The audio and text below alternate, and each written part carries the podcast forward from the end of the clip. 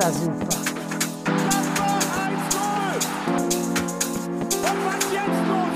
Vier Tage besoffen. das ist ja unfassbar. Der Borussia schon raus.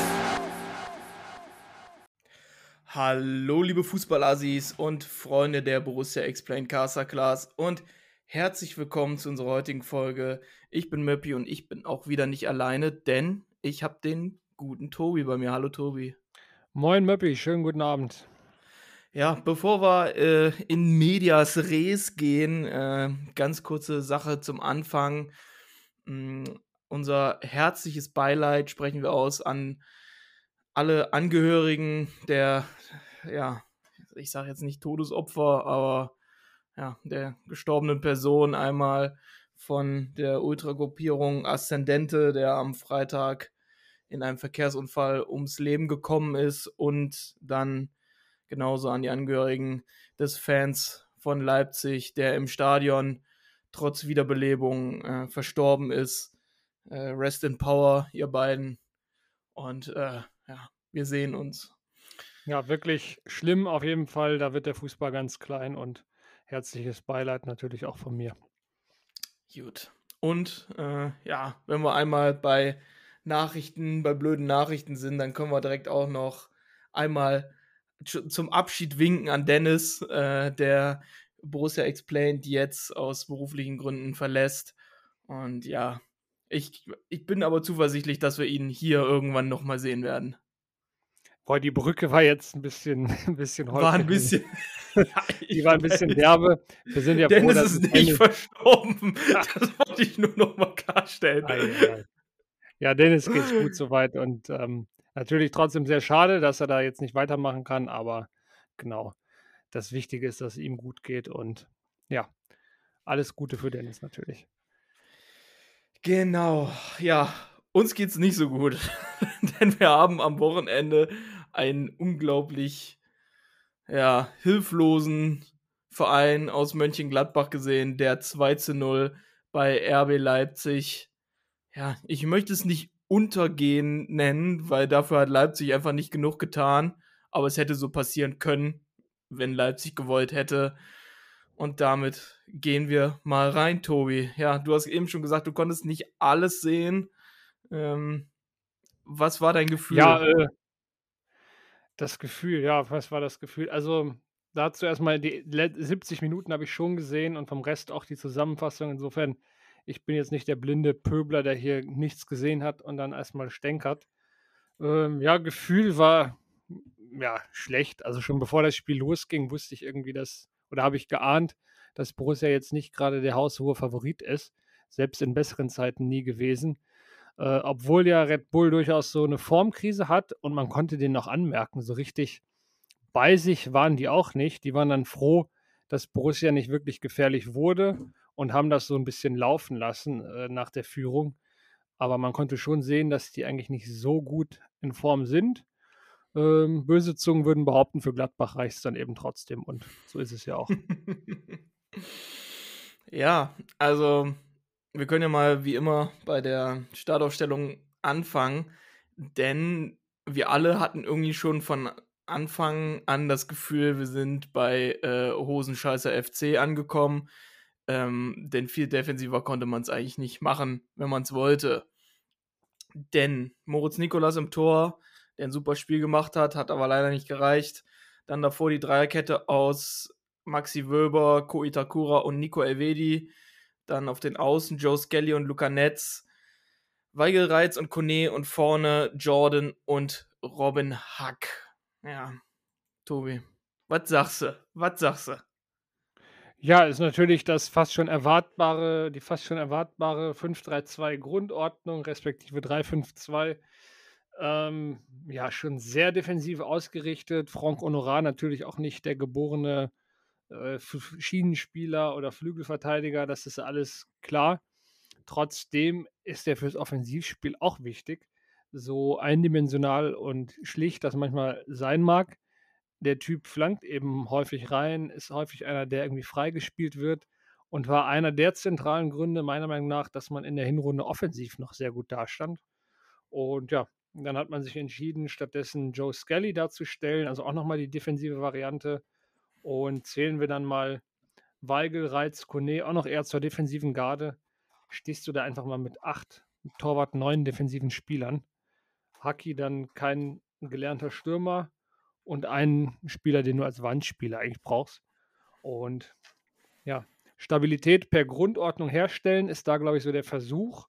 Gleichzeitig aber offensiv gefährlich zu werden, also wirklich gefährlich zu werden, sehr schwierig mit dem Personal.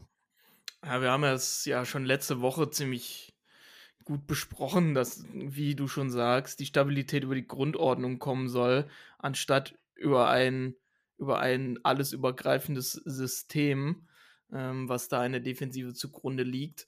Und äh, man hat es auch gemerkt, also es ist wie, wie schon die letzten paar Wochen, wenn man so defensiv steht, das hat gegen Leverkusen geklappt. Gegen Bayern wollte man es ein bisschen offensiver machen mit einem 4-1 für 1. Hat dann auch nicht so wirklich gut geklappt. Ähm, gegen Stuttgart war es ein Freak-Spiel, wo wir uns auch ziemlich weit hinten reingestellt haben. Also, ähm, ja, man beraubt sich selber der Stärke, die man noch hatte, nämlich das Offensivspiel, indem man versucht, erstmal zu verteidigen. Und wenn es dann klappen würde, fände ich es gut. Aber ansonsten sage ich halt, wenn, wenn man so eindeutig sieht, dass es nicht funktioniert, ja, dann lass uns doch lieber 5 zu 4 spielen, als uns hinten reinzustellen und dann 0 zu 2 zu verlieren. Bestes Beispiel ist ja, als Steffen Baumgart Paderborn-Trainer war, äh, da war von vornherein klar, das Ding, äh, die werden nicht 50 Punkte holen mit dem Kader des SC Paderborn aber die sind immer drauf, also die, die sind einfach bei sich geblieben, äh, haben komplett da die Liga überrannt und haben manchmal Spiele, haben dann zwar 4-0 geführt, aber äh, dann 4-4 gespielt in Dortmund. Das war jetzt nicht so, dass alle das super toll finden, dass du solche Spiele nicht gewinnst. So war es bei uns in der Hinrunde auch. Wir haben ja nicht gejubelt, dass Augsburg läuft, wie es läuft, dass Freiburg läuft, wie es läuft.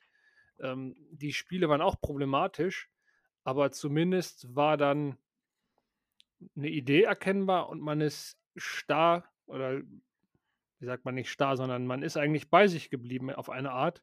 Und das macht man jetzt auch nicht, weil es einmal irgendwie funktioniert hat, da mit acht Leuten die Bälle wegzuschlagen. Ist das jetzt in jedem Topspiel und gefühlt schon in jedem Spiel irgendwie der Ansatz? Und es nervt. Also das mhm. kann auch nicht Gladbach sein, dass du immer in jedem Topspiel, wenn der Gegner mal eine Million Marktwert mehr hat als du, mit acht Spielern die Bälle wegschlagen möchtest. Also wo kommen wir hin?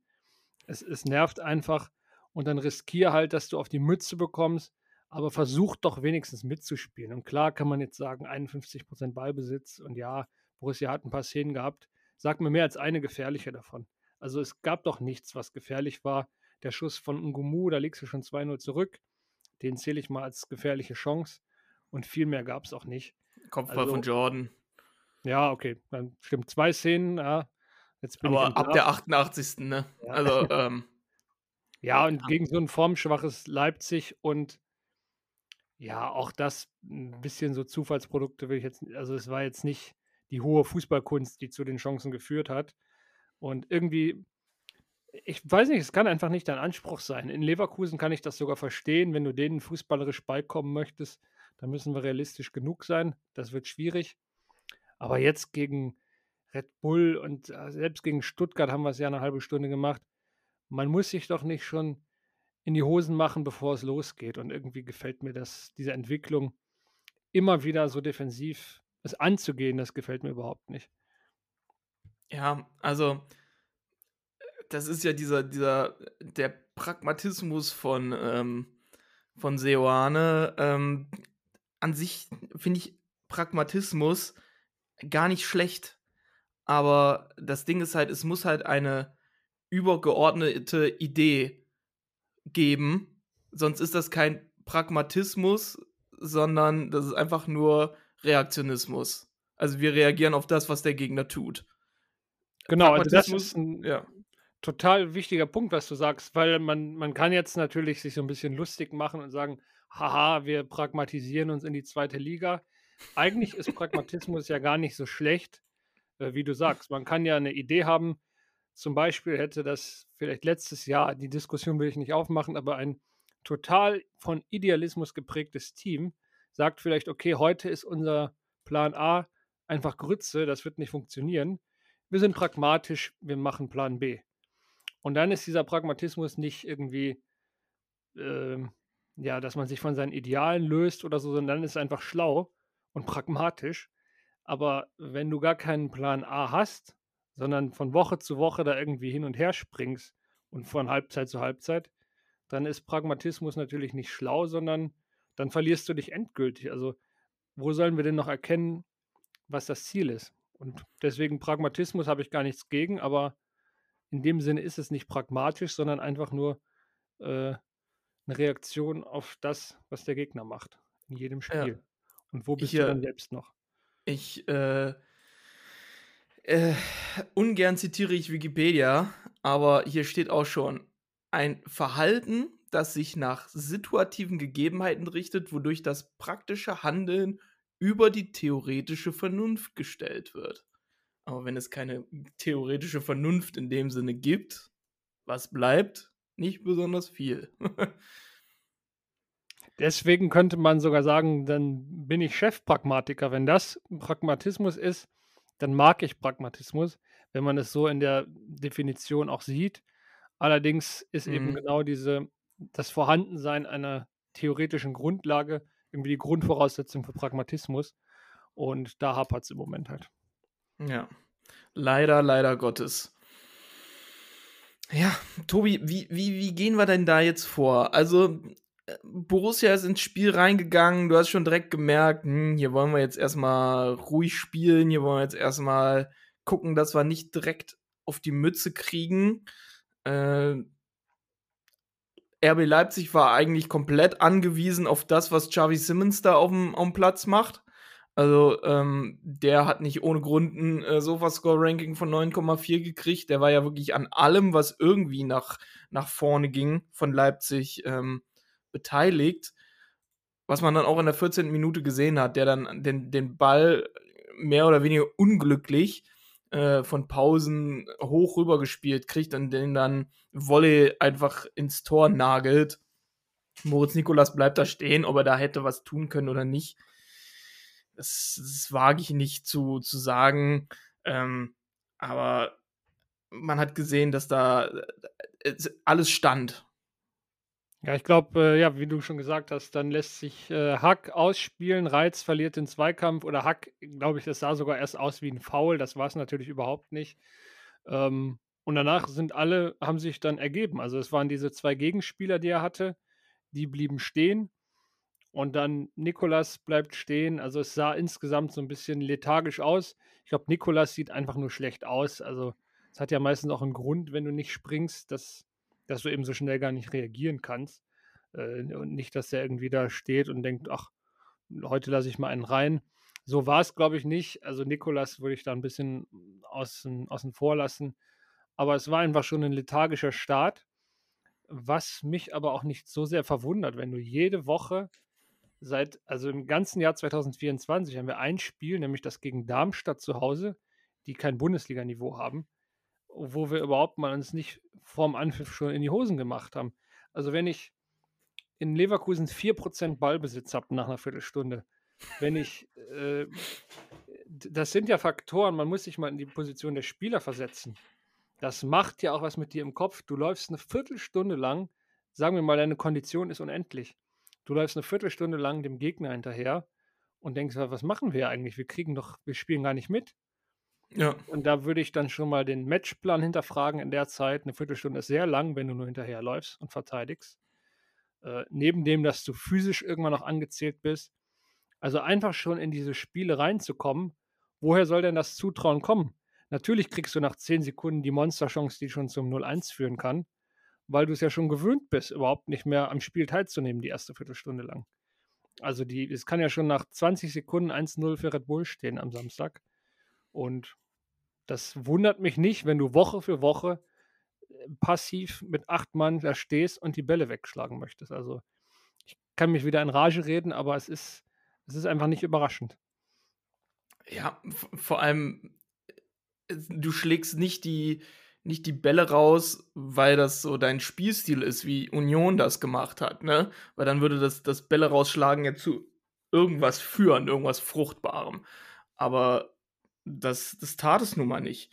Und wenn ähm, dann die Konsequenz von Seoane nach dem Spiel ist, zu sagen, äh, äh, wir müssen entschlossener sein, äh, vor allem in den Zweikämpfen im Mittelfeld, ähm, dann, ja, klar, dann die Fehlerkette vom 1-0. Vielleicht ist Rocco dann derjenige, der das aufhält.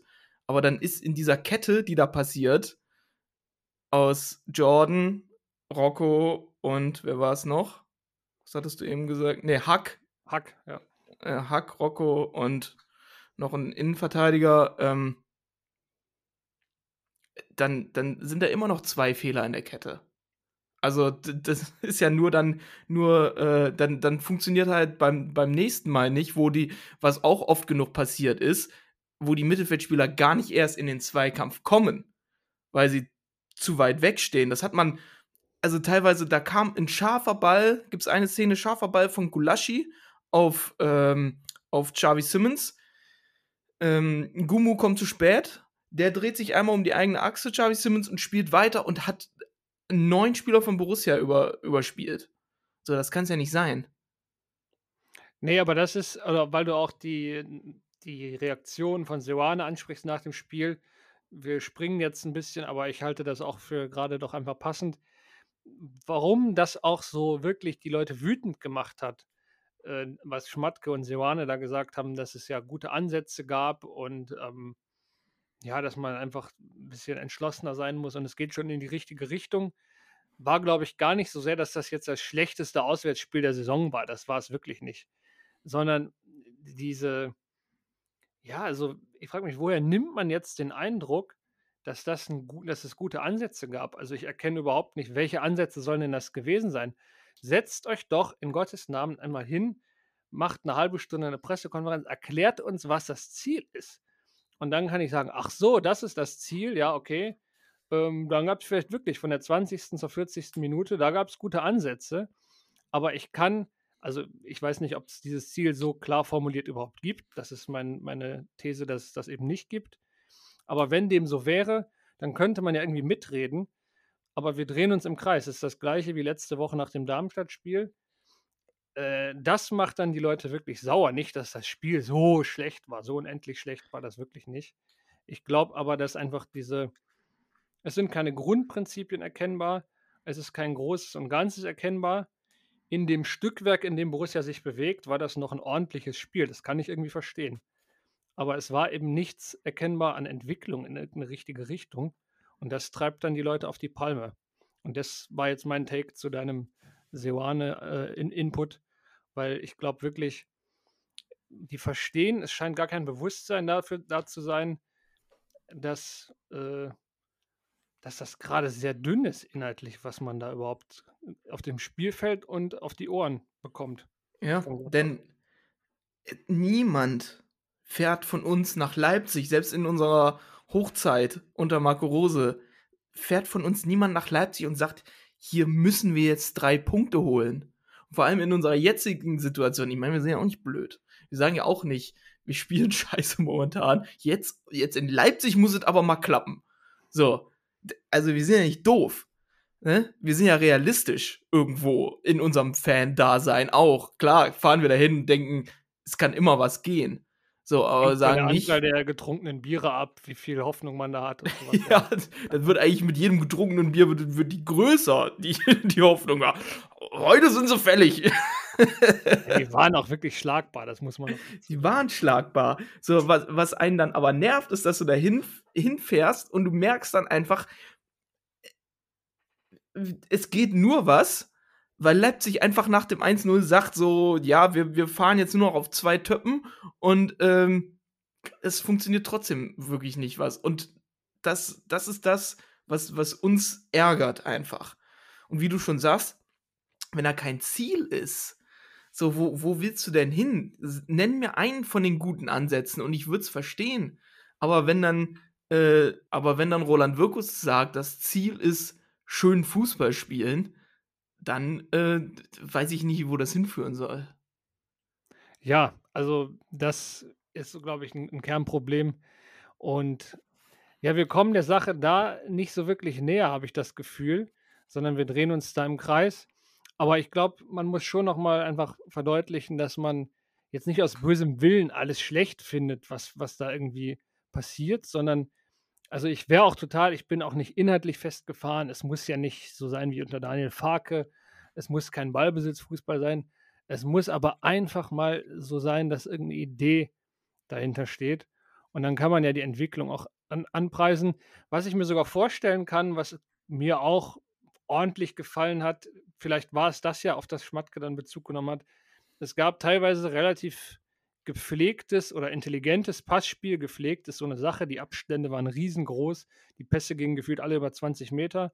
Aber um sich hinten zu befreien, gab's schon mal ganz ordentliche, intelligente Passstaffetten. Das hat mir ganz gut gefallen. Ähm, sah aber immer noch sehr nach Stückwerk und nach Zufall aus. Einfach, weil das sieht komisch aus, wenn 'ne Mannschaft 'n Passspiel macht und jeder Pass geht über 15, 20 Meter. Guck dir mal das Borussia Barcelona-Video an. Du hast da 6, 7 Meter für jedes Dreieck, was die bespielen. Und wir spielen da Pässe über das halbe Spielfeld, um irgendwie uns aus dem aus der eigenen Hälfte rauszuspielen. Also, wenn das gemeint ist, ja, da hatten wir gute Phasen drin. Finde ich aber irgendwie 'n weirdes Ziel zu sagen: „Wir wollen jetzt 'n Passspiel mit riesigen Abständen und das ist unser neues Ding.“ Ich weiß nicht, waren okaye Sachen dabei. Also, es war ja wirklich nicht nur Scheiße, ne? Ja, natürlich war es nicht nur Scheiße? Aber, ähm es ist nun mal auch oftmals in vielen Aktionen ist der Zufall dein Freund, ne? Also, das das muss man auch sagen. Und dass dann mal ähm, dass dann mal 'n Ball durchrutscht, der da eigentlich in 8 von 10 Fällen nicht durchgerutscht wäre, das passiert dann halt. So, aber wenn ich sehe, dass dass, Kone immer und immer wieder mit dem Ball in 2 Gegner reingeht und es nicht einfach nicht funktioniert, dann weiß ich nicht, wo's wo das hingehen soll. Aber es Ehrlich. gibt ja auch, wenn du das Thema Kone ansprichst, da sind wir auch beim Thema Spielerentwicklung, das wir unter Seoane oft gelobt hatten. Äh, im Moment bin ich auch der Meinung, dass man die Spieler bis auf Moritz Nicolas, das ist ja fantastisch für den, der wird ja mehr geprüft als jeder andere Bundesliga-Torwart, sogar statistisch. Ähm, für die Spielerentwicklung ist dieser Ansatz auch Käse. Okay, wir hatten jetzt Bayern, Leverkusen, Red Bull in 3 Auswärtsspielen in diesem Jahr. Gibt 'n schöneren Start, auch Stuttgart schon gehabt. Alles okay. Die Heimspiele gegen Augsburg und Darmstadt waren waren eigentlich das Problem. Aber was ich eigentlich sagen will, wenn du in jedem Spiel also, Leverkusen war jetzt mal auf die Spitze getrieben, aber wenn das dein Ansatz ist und die Grundordnung einfach so ist, dass du wenig Fußball spielst, wie soll sich denn ein Kone äh, wie soll sich denn 'n Player gut, der muss nicht mehr sich viel entwickeln, aber wie sollen sich denn fußballerisch feine Spieler gut entwickeln in so 'ner Spielanlage? Das ist doch unmöglich. Also, Mhm. wenn ich als Weigl mich entwickeln möchte, dann spiele ich bei Daniel Farke 200 Pässe pro Spiel und bestimmt nicht, die Fünferkette bei bei Seoane, wo ich gegen Stuttgart das 2:1 retten muss. Also, es sind einfach die Stärken der Spieler werden ja teilweise gar nicht gefragt und gar nicht abgerufen. Und dann wundert's mich auch nicht, dass so 'n Kone, der vielleicht auch mit'm Kopf manchmal woanders sein mag, aber dass der auch fußballerisch gar nicht das machen kann auf dem Platz, was er machen müsste. Mhm. Weil du auch das Gefühl hast, das haben wir auch schon gesagt, dass er dann gar nicht so also, es gibt ja ich teile Spieler in 2 Kategorien ei oder in 3 vielleicht. Äh, aber hauptsächlich sind es Intuitionsspieler und es sind Systemspieler. Jonas Hofmann, absoluter Systemspieler, ne? Jule Weigl, Systemspieler. Aber dann hast du auch Leute wie wie äh, Robin Hack und Kone, die Intuitionsspieler sind. Und die die Aufgabe der ja, der der Systemspieler ist es, die Intuitionsspieler in in Räume reinzukriegen, wo sie funktionieren können. Und andersrum, ne, ist das äh, die Aufgabe des Intuitionsspielers, das Spiel so weit voranzutreiben, wenn du die Räume hast, dass die Systemspieler sich neu positionieren können, um dann weiterzumachen. So. Und, äh, das das greift halt momentan gar nicht. Es ist wirklich, wie du immer so schön sagst, Stückwerk. Jeder versucht irgendwie das Spiel nach vorne zu bringen, auf seine Art und Weise. Und das klappt nicht so wirklich. Es war ja auch der formulierte Anspruch vor der Saison, dass man sich an dem Spielermaterial orientieren möchte. Spielermaterial übrigens auch so eine Wendung, ne? Warum ist das Material eigentlich? Äh, naja, man wollte sich an dem Spielermaterial orientieren, was zur Verfügung steht und daraus die bestmögliche Mannschaft formen. Und bis zu einem gewissen Punkt ist das ja auch legitim. Äh, machen die, weiß nicht, Deschamps, äh, Angelotti, Heinkes, wir haben die Leute ja alle genannt, die ähnlich arbeiten. Ähm, ich habe aber das Gefühl, dass dieses 3-5-2, 5-3-2, das ist jetzt 17 Spiele her. Da hat man im Heimspiel gegen Red Bull damit eine ganz gute Leistung gebracht. Und irgendwie hat man seitdem so ein bisschen darauf abgesehen. Es muss unbedingt ein 5-3-2 sein, weil wir damit stabil gestanden haben. Aber ich sehe auch in Borussias Kader nicht unbedingt. Man hat 16 Millionen Euro auf der Bank sitzen in Leipzig mit Honorar und Gumu oder wahrscheinlich noch mehr sogar. Das sind zwei Königstransfers hintereinander, die du in der Grundordnung einfach mal auf die Bank setzt, damit äh, vorne Robin Hack und Jordan irgendwie spielen können. Ähm, ja, und dann hinten ein Dreier, also ganz. Ich bin nicht davon überzeugt, dass man mit dieser Grundordnung die Stärken der zur Verfügung stehenden Spieler bestmöglich eingesetzt bekommt. Und wenn man sehr in diesen Grundordnungen denkt, was ja Seoane wahrscheinlich tut, ähm, sollte man sich schon nochmal fragen, warum diese strikte Festlegung so stattgefunden hat. Man hat nach dem Leipzig-Spiel in der Hinrunde Bochum geschlagen, das war ein gutes Spiel, da passte das einfach auch gut aufgrund der äh, mannorientierten Verteidigung von Bochum, dass man so ohne Mittelfeld spielt quasi. Aber in einem normalen Bundesligaspiel sehen wir damit mehrheitlich schlecht und weniger gut aus. Also ich bin überhaupt kein Fan von der ganzen, von der ganzen Spielanlage. Ja, vor allem jetzt ist es auch so, jetzt muss nächste, nächstes Spiel muss wieder äh, gezaubert werden, weil äh, ich glaube, Itakura und Elvedi haben beide die, die fünfte Gelbe gekriegt. Jawohl. Skelly auch? Nee. Äh, Skelly weiß ich, aber Itakura Elvedi ist auf jeden Fall richtig. Nee, Skelly, Skelly nicht. nicht. Nee. Der hat vier gelbe Karten. Ja, das ist doch. Ja. ja. Der hätte vielleicht auch mal eine Pause gebrauchen können, aber jetzt wird, wahrscheinlich wird man ihn dann in eine Dreierkette ziehen. Von der Dreierkette kommen wir so schnell nicht weg, schätze ich mal. Eine Dreierkette aus äh, Wöber, Friedrich und Skelly. Ja. Normalerweise Champions League tauglich. Ich weiß nicht, warum wir auf 15 stehen. Also. Ach Mann, Tobi. Das ist doch blöd. Das ist doch einfach nur blöd. Ja, immerhin wird dann Franck Honorar, also das habe ich echt sehr bedauert, dass, also auch wenn es auch ein eindimensionales Spiel ist, ich glaube, der gibt uns offensiv in dem aktuellen Ansatz durchaus was. Ich schätze, dass der dann wieder spielen wird. Aber genau, wir können ja, bevor wir schon auf nächste Woche schauen, vielleicht nochmal die eigentlich dahin plätschernde zweite Hälfte nochmal kurz anreißen, oder? Ja, also es gab dieses, dieses Tor, wo alle irgendwie kollektiv gesagt haben, ja, abseits, da müssen wir nicht hin.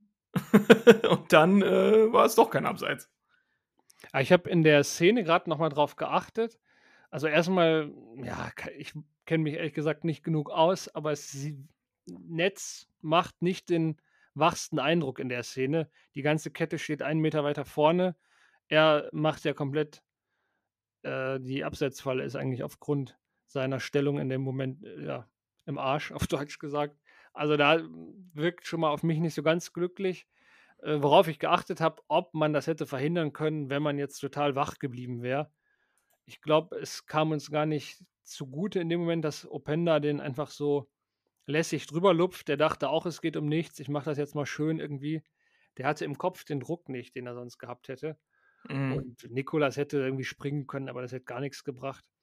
Also ich glaube, verteidigen konnte man es nicht, aber es war vielleicht ein Nachteil, dass Openda das Ding auch nicht mehr ernst genommen hat. Der war richtig tiefenentspannt, glaube ich. Ja gut, er hat halt so, der, der Ball hat halt so getippelt und ich glaube, wenn, wenn Nikolas da rausgekommen wäre, dann hätte der den nicht so kontrollieren können, dass er an dem vorbeikommt.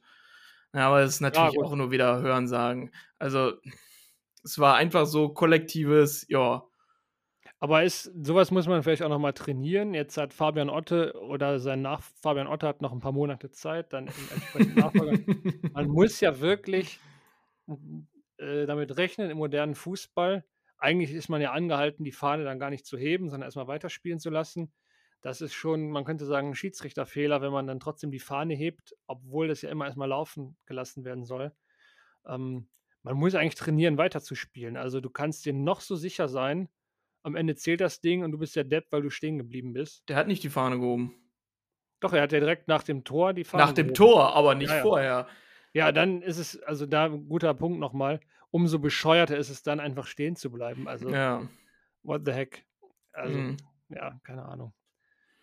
Ja, dann liegst du 2-0 zurück. Was war das? 56., 57. Minute? Ja, und dann war die, die Luft raus, dann kamen Gumu und Leiner, die beide, finde ich, noch ein bisschen gewirbelt haben, vor allem Gumu. Ähm, das hat mir ganz gut gefallen.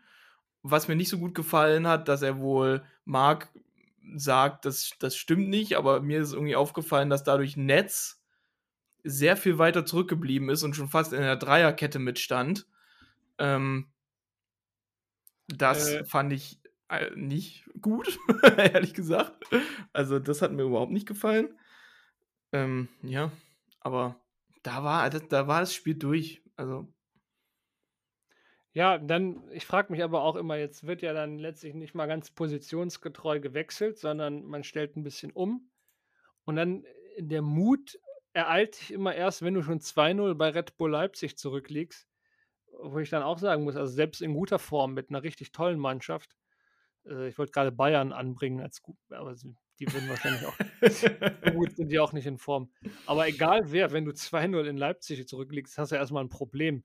Dann kannst du in der aktuellen Form von Borussia plötzlich wirst du mutig und wechselst dann mal offensive Leute ein. Ja, vielleicht sollte man einfach von der Idee wegkommen, dass man irgendwo die Null halten kann. Das ist mit der Mannschaft einfach außer in absoluten Glücksfällen wie in Leverkusen nicht möglich. Und dann bemühe dich gefälligst selbst Tore zu schießen. Darum geht es in dem Sport immer noch. Ja, vor allem, Also man, man kann doch auch die, man kann doch auch die Null halten, wenn man ein 4-4-2 oder 4-2-3-1 spielt, wo dann die Außen, Außen gedoppelt werden. Also so ganz klassisch. Ähm, weil Honorar, das haben wir übrigens, mal kurz angemerkt, haben wir am äh, 9.7.2023 haben wir schon geschrieben, Honorar für die Fünferkette, das ist nix. Weil du den, ihn da nicht in die Halbräume kriegst. Und das hat man ja auch im letzten Spiel gegen Darmstadt gesehen. Der war erstens platt nach 60 Minuten und zweitens nach vorne hin hatte er keinen Impact.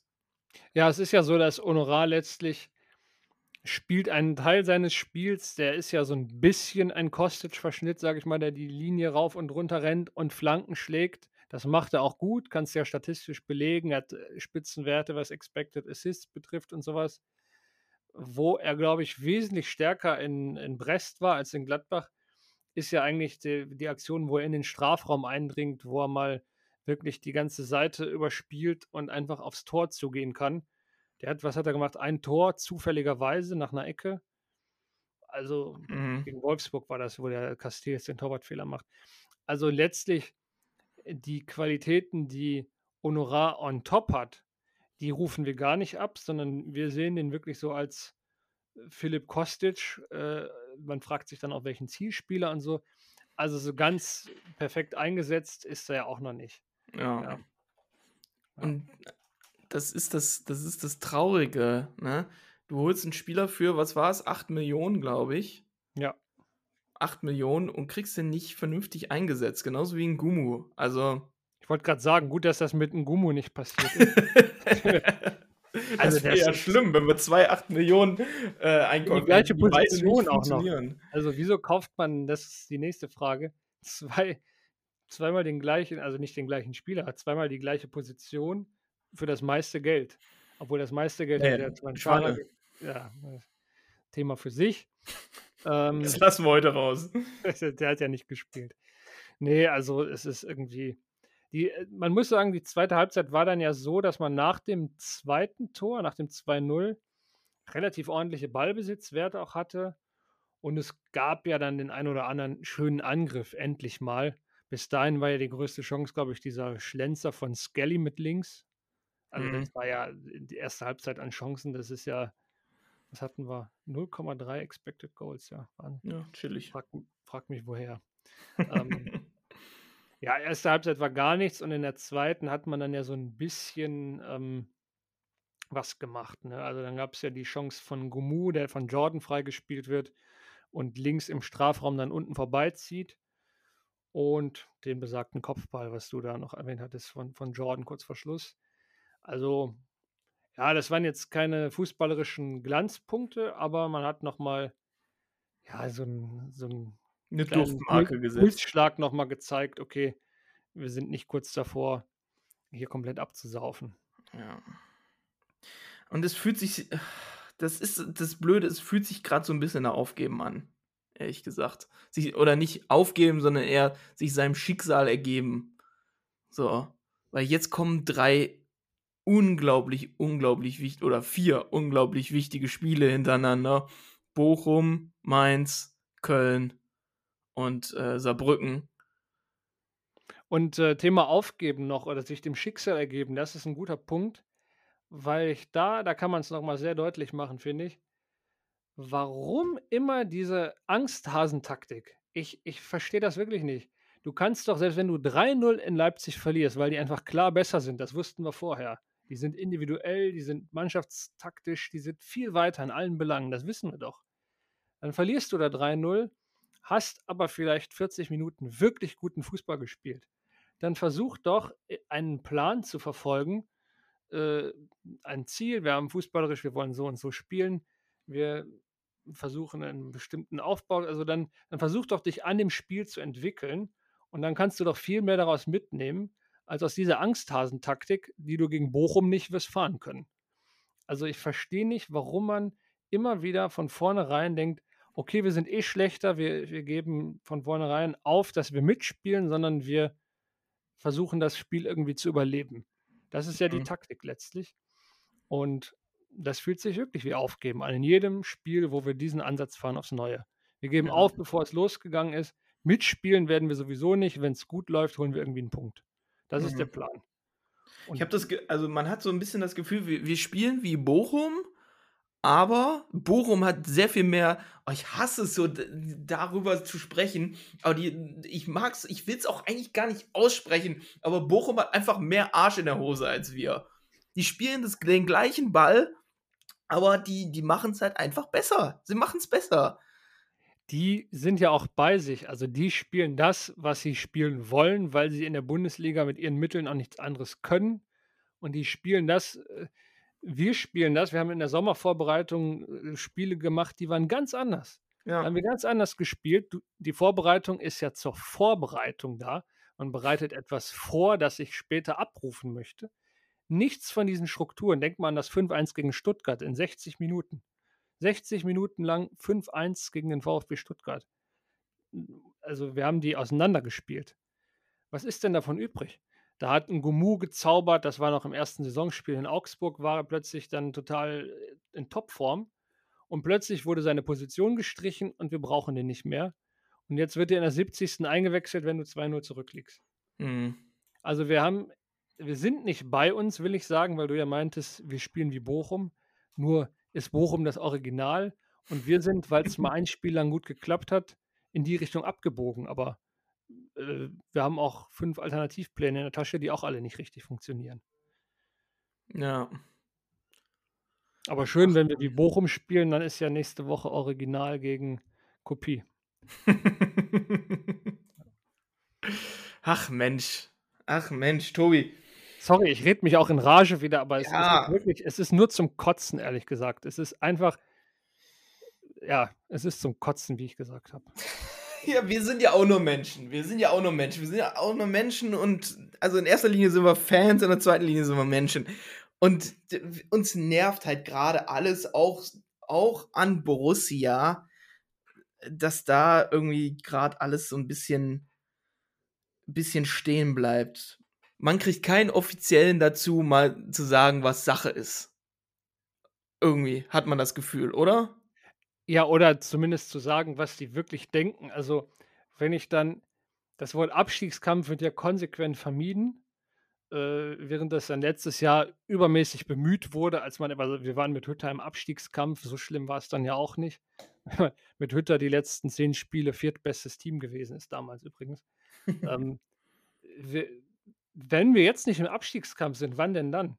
Jetzt ist man 15. nachdem Bochum wundersamerweise Bayern besiegt hat. 15. 17 schlechteste Defensive seit Wochen eigentlich. Ich weiß gar nicht, wann es jemals besser war in dieser Saison. Mhm. 23 Punkte, mehr Punkte verspielt, als man geholt hat. Ähm, ja, ein Sieg aus den letzten neun Spielen, schlechtestes Rückrundenteam, schlechteste Rückrundenoffensive. Der eine Sieg, den wir dieses Jahr geholt haben, der Himmel weiß wie übrigens.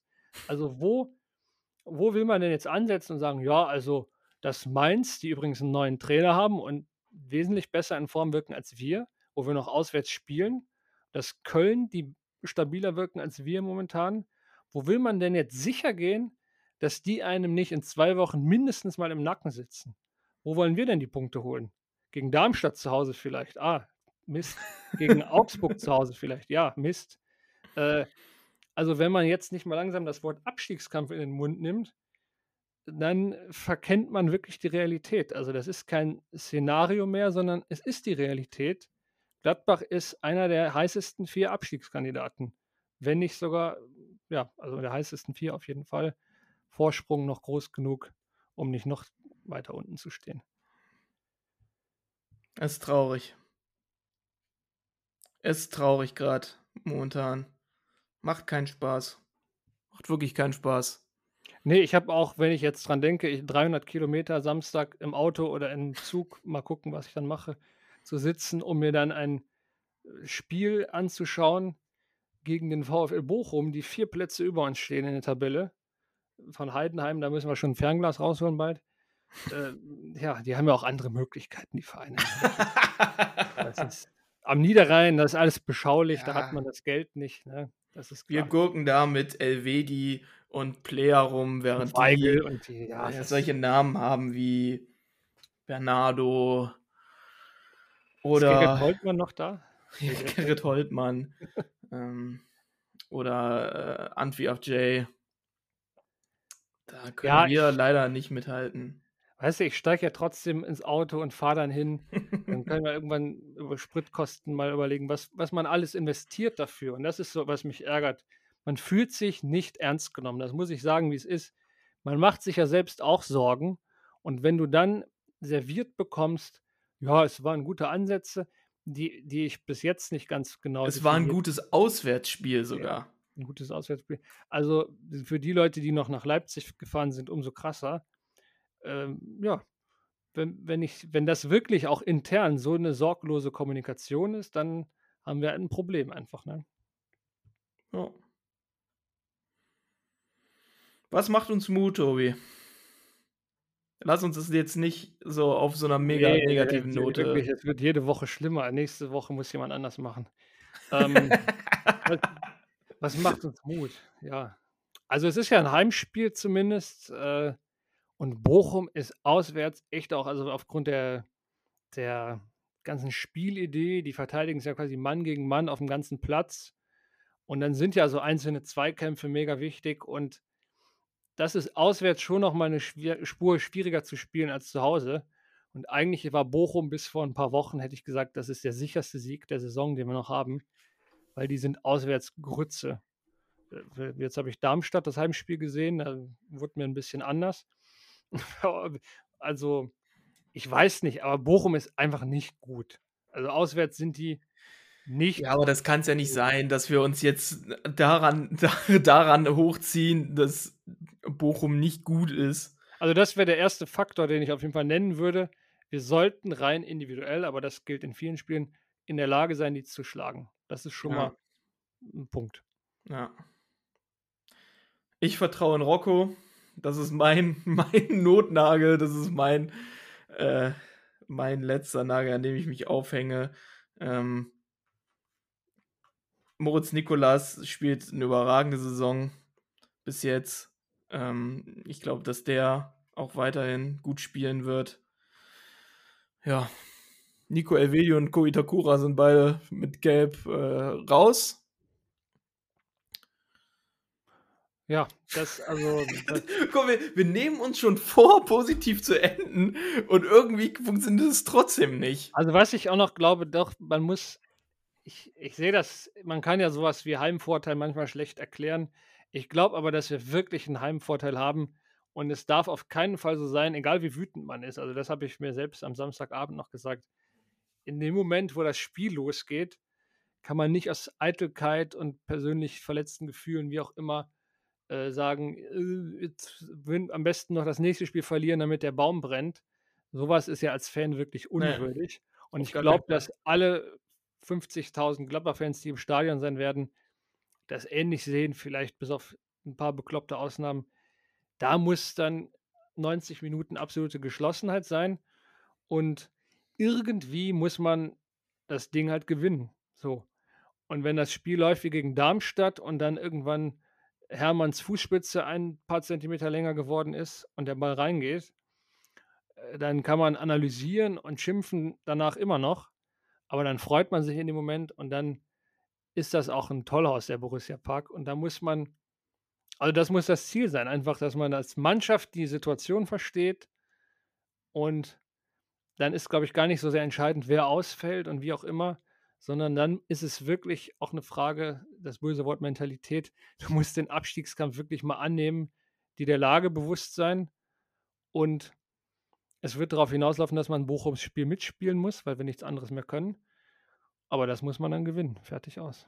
Ja, ich glaube, was wir, was wir sagen können, ist, jeder muss jetzt verstehen, was Sache ist. Das müssen die Spieler verstehen, das müssen die Verantwortlichen verstehen und auch die Fans. Also alle, alle müssen am Samstag ins Stadion gehen und Vollgas geben. Alle. Packt, wenn es noch Karten gibt, schnappt euch euren besten Kumpel, schnappt euch eure Oma von mir aus, geht ins Stadion und macht da Radau, packt eure Tennisbälle ein und dann geht's los. So. Und mit den Worten sage ich, folgt uns auf Instagram und Twitter unter Borussia Explained. Wir hören uns nächste Woche. Ich bin Möppi, bei mir war Tobi. Bis dann, ciao. Ciao. Das war super. Hab ich auch mitgemacht.